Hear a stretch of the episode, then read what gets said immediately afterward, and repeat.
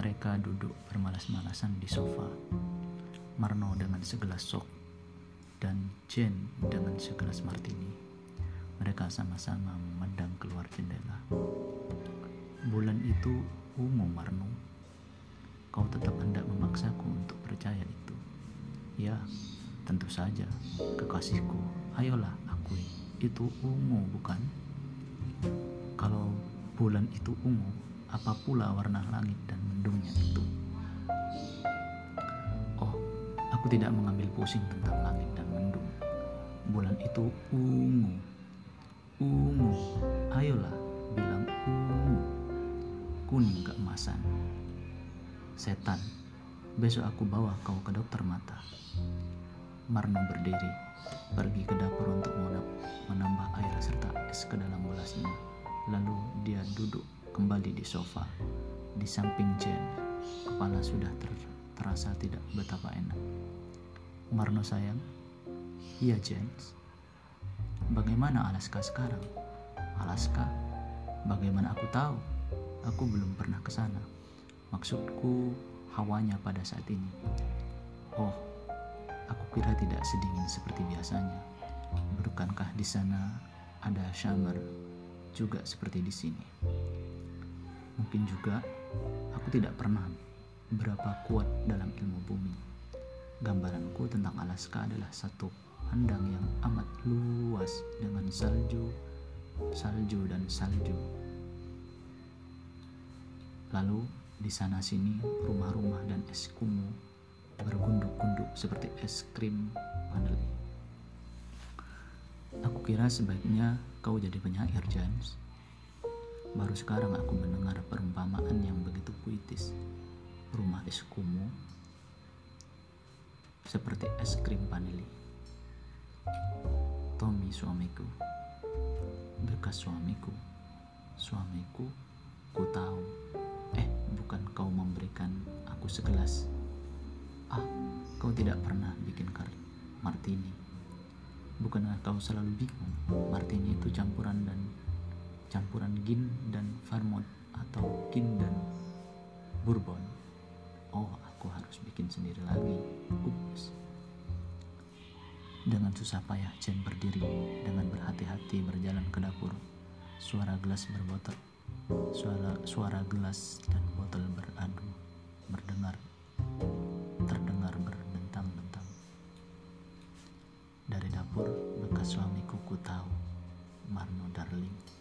Ya, ada apa? Ada apa dengan dia? Aku merasa dia ada di Alaska sekarang. Pelan-pelan Jen berjalan menuju ke sofa. Kali ini duduknya mepet Marno. Alaska, di Alaska?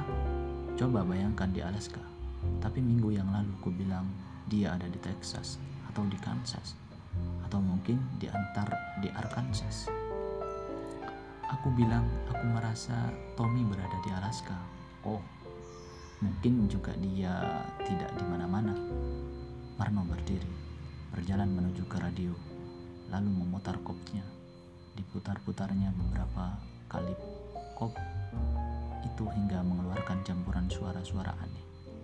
Potongan-potongan yang selalu tidak tentu serta suara yang akan tercekik-cekik kemudian mematikan radio untuk itu. Untuk itu dan dia duduk kembali di sofa. Marno manisku, ya Jens. Bukankah di Alaska ya ada adat menyuguhkan istri kepada tamu? Ya, aku pernah mendengar itu. Orang Eskimo dulu punya adat istiadat begitu, tapi aku tidak pasti. Tidak tahu pasti apakah itu betul atau karangan guru antropologi saja. Aku harap itu betul. Sungguh, darling, aku serius. Aku harap itu betul. Kenapa? Sebab sebab aku tidak tahu Tommy kesepian dan kedinginan di Alaska. Aku tidak mau tetapi bukankah belum tentu Tommy berada di Alaska dan belum tentu pula sekarang Alaska dingin? Jen memang, memang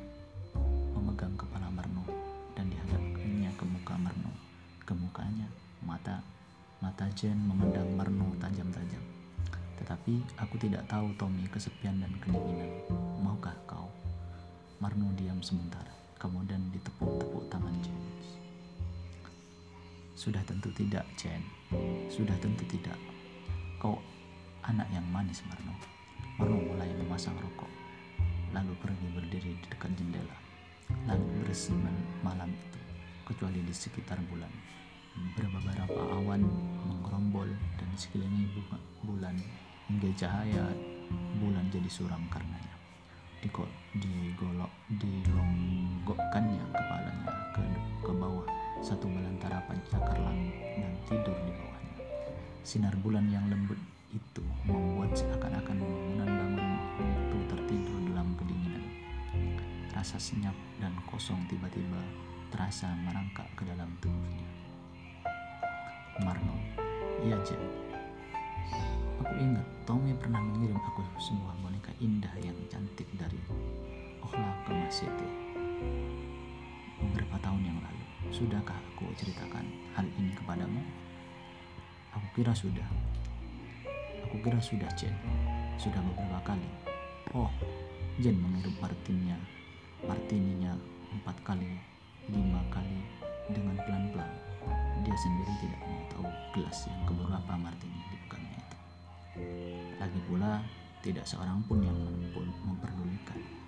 Eh, kau tahu Marno, apa? Empire State Building sudah dijual. Ya, aku membaca hal itu di New York Times.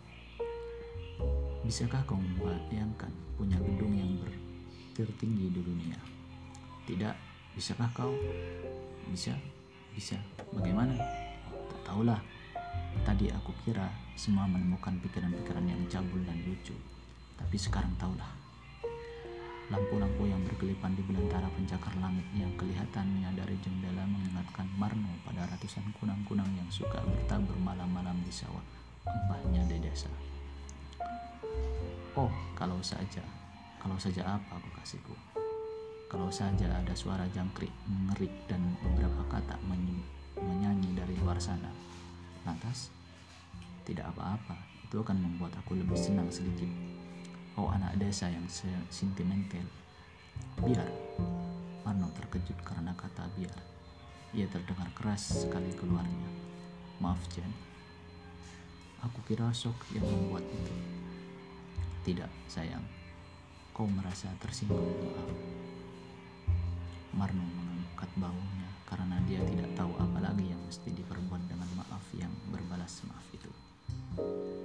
Sebuah pesawat jet terdengar mendesau keras lewat di atas bangunan apartemen Jen. Jet keparat. Jen mengutuk sambil berjalan terhuyung di dapur. Dari kamar itu Marno mendengar Jen keras-keras membuat membuka keran air. Kemudian dilihatnya Jen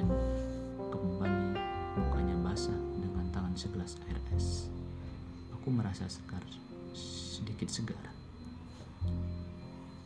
Jen merebahkan badannya di sofa, matanya dipejamkan tapi kakinya disepak-sepakkan ke atas. Lirih, lirih dia mulai menyanyi. The blue sea, baby, the blue sea. The blue sea, baby, the blue sea. Pernahkah kau punya keinginan lebih lebih dalam musim panas begini untuk telanjang dalam membiarkan badanmu tenggelam dalam sekali di dasar laut yang teduh itu? tapi tidak mati di tidak mati dan kau bisa memandang badanmu yang tergeletak dan itu dari dalam sebuah sampan. Oh, maafkan aku kurang menangkap kalimatmu yang panjang itu. Bagaimana lagi, Jen? Oh, lupakan saja. Aku cuma ngomong saja. Deplosi, baby, deplosi. Deplosi, baby, deplosi. Marno, ya, kita belum pernah jalan-jalan ke Central Park Zoo. Belum. Tapi kita sudah pernah jalan-jalan ke parknya. Dalam perkawinan kita, dalam perkawinan kami yang satu tahun dalam delapan bulan tambah 11 hari itu. Tommy pernah mengajakku ke dalam kera yang paling dekat kepada manusia. Aku bilang gorila. Tommy mengatakan bahwa sarjana-sarjana sudah membuat penyelidikan yang mendalam tentang hal itu. Tapi aku tetap menyangkalnya karena gorila yang ada di muka kami mengingatkanku pada penjaga lift kantor Tommy. Pernahkah aku ceritakan hal ini padamu? Oh, aku kira sudah, Jen. Sudah beberapa kali. Oh, Marno, semua ceritaku sudah aku dengar semua. Aku membosankan ya. Marno, membosankan. Marno tak menjawab karena tiba-tiba saja merasa seakan-akan istrinya itu dekat-dekat di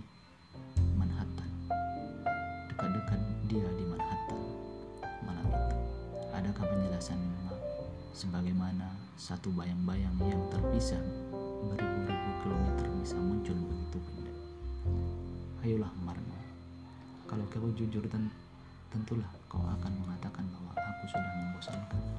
Cerita yang itu-itu saja yang kau dengar tiap kali ketemu. Membosankan ya, membosankan. Tapi tidak semua ceritamu pernah aku dengar. Memang beberapa ceritamu sudah beberapa kali aku dengar.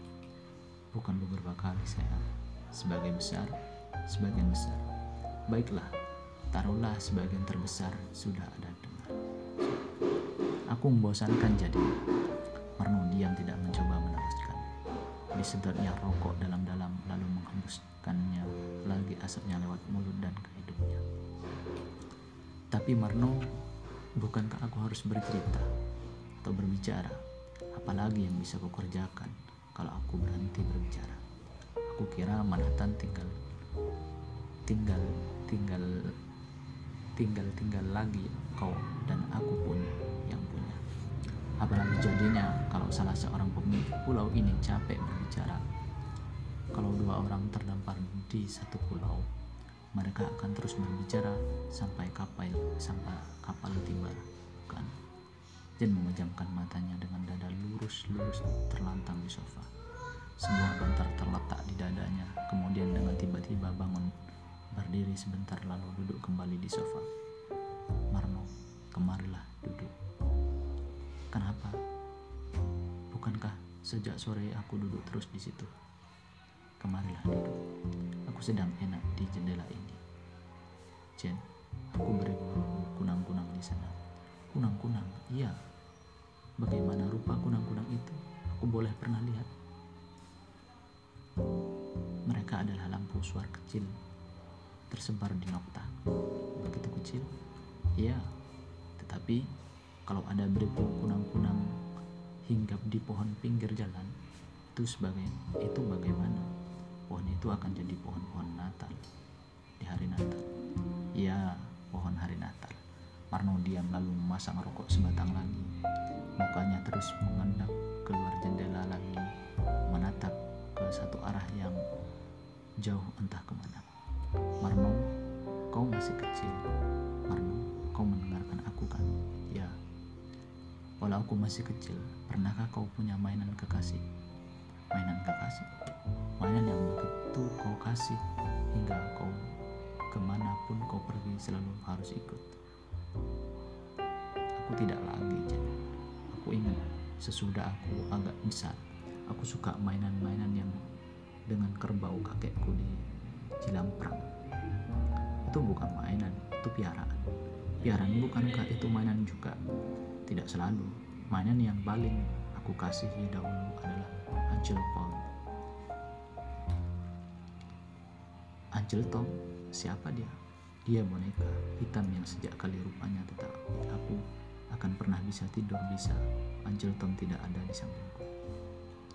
Oh, itu hal yang normal saja. Aku kira anakku juga begitu. Punya anakku kan anjing-anjingan ber, bernama Vivi. Tapi aku baru berpisah dengan Angel Tom sesudah aku ketemu Tom di high school. Aku kira aku ingin Angel Tom ada di dekatku, ada di dekat-dekatku lagi sekarang. Diraihlah bantal ada di sampingnya. Kemudian digosok-gosokkannya pipi pada bantal itu. Lalu tiba-tiba dilemparkan lagi bantal itu ke sofa dan dia memandang kepala Marno yang begitu bersandar di jendela. Marno sayang, iya. Aku kira cerita itu belum pernah aku dengar, bukan? Belum, Jen. Bukankah itu ajaib? Bagaimana aku sampai lupa menceritakan itu sebelumnya? Marno tersenyum. Aku tidak tahu, Jen. Tahukah kau, sejak sore tadi aku sekarang tersenyum. Mengapa? Marno tersenyum. aku tidak tahu, Jen. Sungguh. Sekarang, Jen, ikut tersenyum. Oh iya, Marno manisku. Kau harus berterima kasih kepadaku untuk telah menempati janjiku. Apakah itu, Jen? Piyama aku telah belikan kau piyama. Tadi ukuranmu medium large, kan? Tunggu ya. Dan Jen seperti seekor kijang yang menempatkan kembali kekuatannya. Sesudah itu terlalu lama berteduh, lompat-lompat masuk ke dalam kamarnya. Beberapa menit kemudian dengan wajah berseri dia keluar kembali dengan sebuah bungkusan di tangan. Aku harap kau suka pilihanku. Ku bukankah?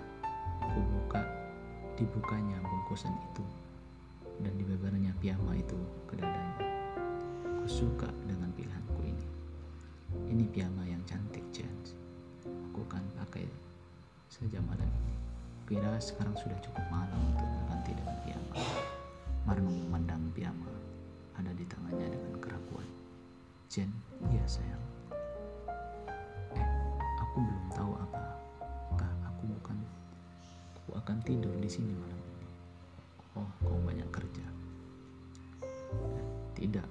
sungguhnya. Cuma tak tahulah. Kau merasa tidak enak badan.